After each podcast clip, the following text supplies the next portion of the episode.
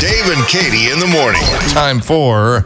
Proverb or not. I am so ready Are for you this. ready? Yes, ma'am. All right, Dave, let's test your biblical proverb knowledge. So that means, like, yeah, we know there are proverbs, Yeah. but this means is it a proverb from the Bible From the or Bible. not? All right, Okay, you get right. some of these. I think you'll probably get most of them. No pressure. Play along with me, please. All right. God helps those who help themselves. Goodness. Proverb or not. I'm going to say that is not. a You're right. proverb. Okay. Very nice. There's some truth in it, but it is not a biblical Mm-hmm. proverb. Okay. He's helped me many times when I did not help That's myself. right. That's true. That- It's gonna- that's the point right Yeah, there. exactly. All right. All right. Next one. Even a fool looks smart when his mouth is shut. Proverb or not. Proverb. That's right.